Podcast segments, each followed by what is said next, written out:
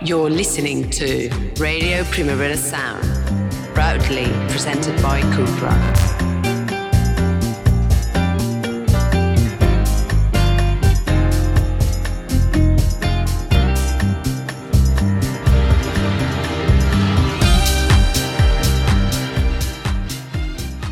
Today on Line Noise, we bring you an interview with someone who has been making music for almost 40 years, Sean Spencer, aka DJ Spen, a king of soulful and gospel house, although, as we will discover later, he doesn't particularly like to talk in terms of musical genre. We talked about remixing Diana Ross, joining the Basement Boys, working with Crystal Waters, the oddness of Milli Vanilli covering your work, hip hop's relationship with house, and so much more.